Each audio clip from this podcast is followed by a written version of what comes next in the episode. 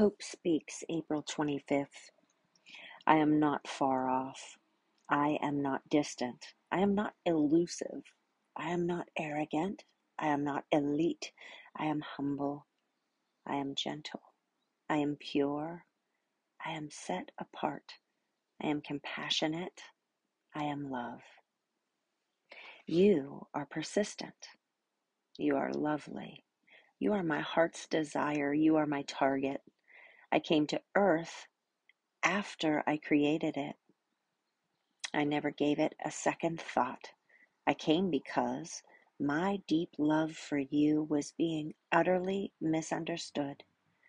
The relationship that I longed to have with you repeatedly misunderstood. For some reason, the idea that I would give and ask for nothing in return just doesn't seem to make sense to your intellect because I am God.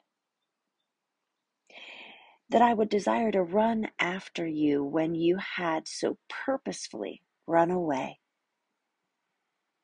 And yet, all the sacrifice, all the fasting, all the performing, it's not what I require for you to come close. No, only love is what I require the listening, the talking, the confession. It's not the act of a disciplined mind, it's a conversation. You bring your empty to me and lay it down, and in return, I fill you up to overflowing. I fill you up with all my goodness, and I replace all of your need.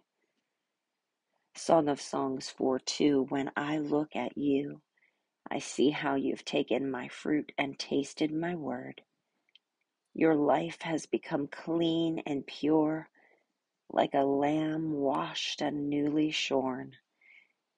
You now show grace and balance with truth on display.